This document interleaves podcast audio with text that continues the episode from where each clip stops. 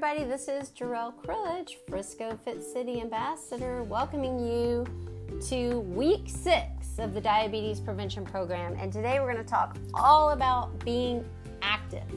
All right?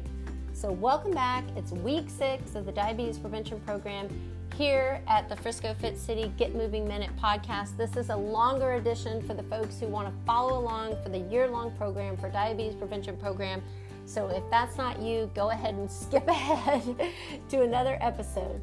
But today, if you're following along, the past few weeks we've been taking, you know, we've been starting our first steps in changing how we eat and how, um, you know, trying to keep up with physical activity all along the way. So this week we're going to focus on activity, all right? We're increasing your physical activity even more Okay, so we want to start making progress towards preventing diabetes and hitting a sustainable level of weight loss. So remember, you're always going to use me, your coach, to answer any questions about the content that you that you're that you're reading or that you're hearing here in the podcast. You can reach out to me at friscofitcity.com. But today we're talking about getting more active, all right? And when you started following along the program, you made the decision, right? To start working up to 150 minutes of activity each and every week. All right, that's our program goal. And in the first couple of weeks, we started talking about what counts as physical activity. Anything that gets your body revved up and moving and your heart beating faster. All right, so what does that mean? It means, you know, you can talk. I mean, you can, you're a little bit out of your comfort zone, you can talk, but you can't sing. All right, so that's the way you know your heartbeat is getting up there. Okay, so think about things that count. All right, as actual activity minutes, like a fast walking pace, right? Think a little about the progress that you've made already working towards this physical activity goal over the last few weeks and think about, you know, what's actually changed over that time. Okay? Have you, you know, what have you started doing to get more active? And how are you boosting, you know, your daily step count? What have you succeeded at? And why? What's made you successful? How have you been able to set yourself up for success? What could you have done better? What do you feel the best about? or or even better like what's been getting in the way? What do you need to tweak? What do you need to change? You know is it the time of day that you're doing it? Let's look ahead a little bit okay? I want you to think about your goal. We the goal here is that we want to be consistent right? We want to find some sort of exercise or joyful movement that we enjoy that we're going to look forward to right? That's not going to feel like drudgery right?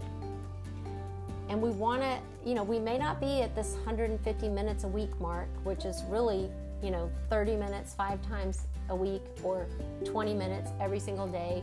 It's more important to be consistently active than say, I'm not going to work out all week, but this weekend I'm going to work out for two hours. So keep that in mind. Like when it comes to the physiology of our body and to get the most bang for our buck, it's more important to be consistently active than it is to just focus on that total amount of time. All right. So, again, we're working towards getting up to consistent 150 minutes a week, 30 minutes five times a week, or 20 minutes every day.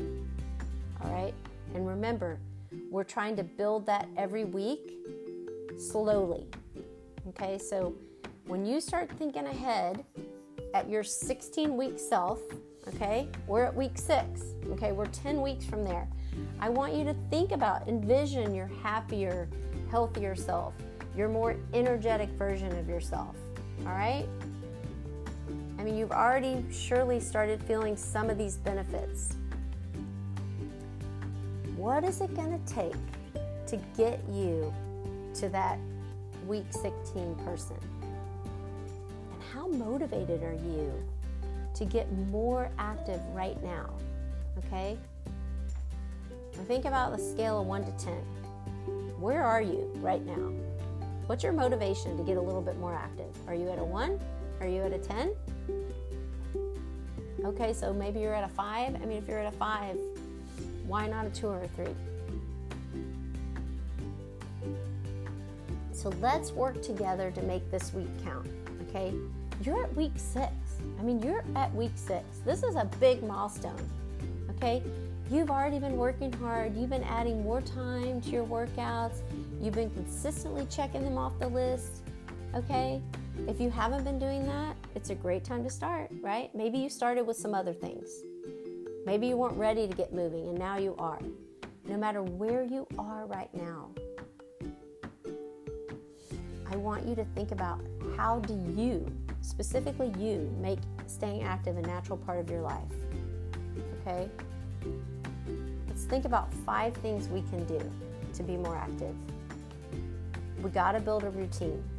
Okay? We got to have a regular routine that includes physical activity. And we got to have different types of activity, right? We need to have cardio, we need to have strength, we need to have flexibility. This is really important for functional health as we age. So it's important to create a routine that builds different types of activity. And we got to try making it social, right? I mean, I don't know, maybe for you, you're around people all day, every day, and that workout time needs to be like your time to, to decompress, and that's fine too. But for a lot of us, if we don't make it social, then it's not going to be fun. So where are you? Where where do you fall? You know, does this need to be your your me time, your quiet time, or does this need to be time with with friends and family to make it fun, make it active, make it social? Lastly, we've got to have a plan. You know, not lastly, we've got to have a plan, right?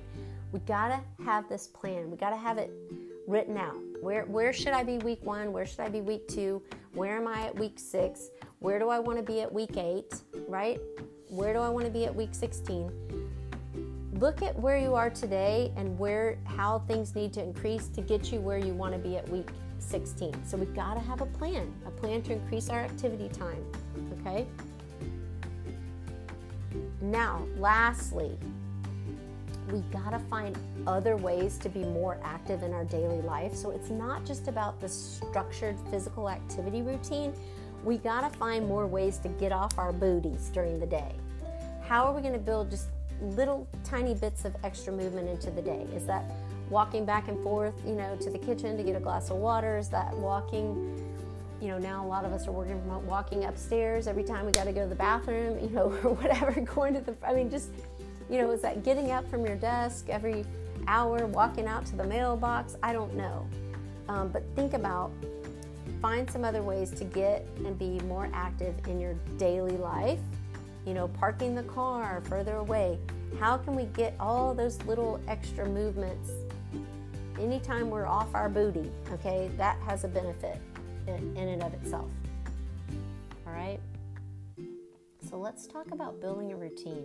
Okay, if you have a set routine that you're going to repeat every morning or every evening, when you establish that pattern or that ritual, it's going to later become automatic. Okay, so right now it's hard, okay?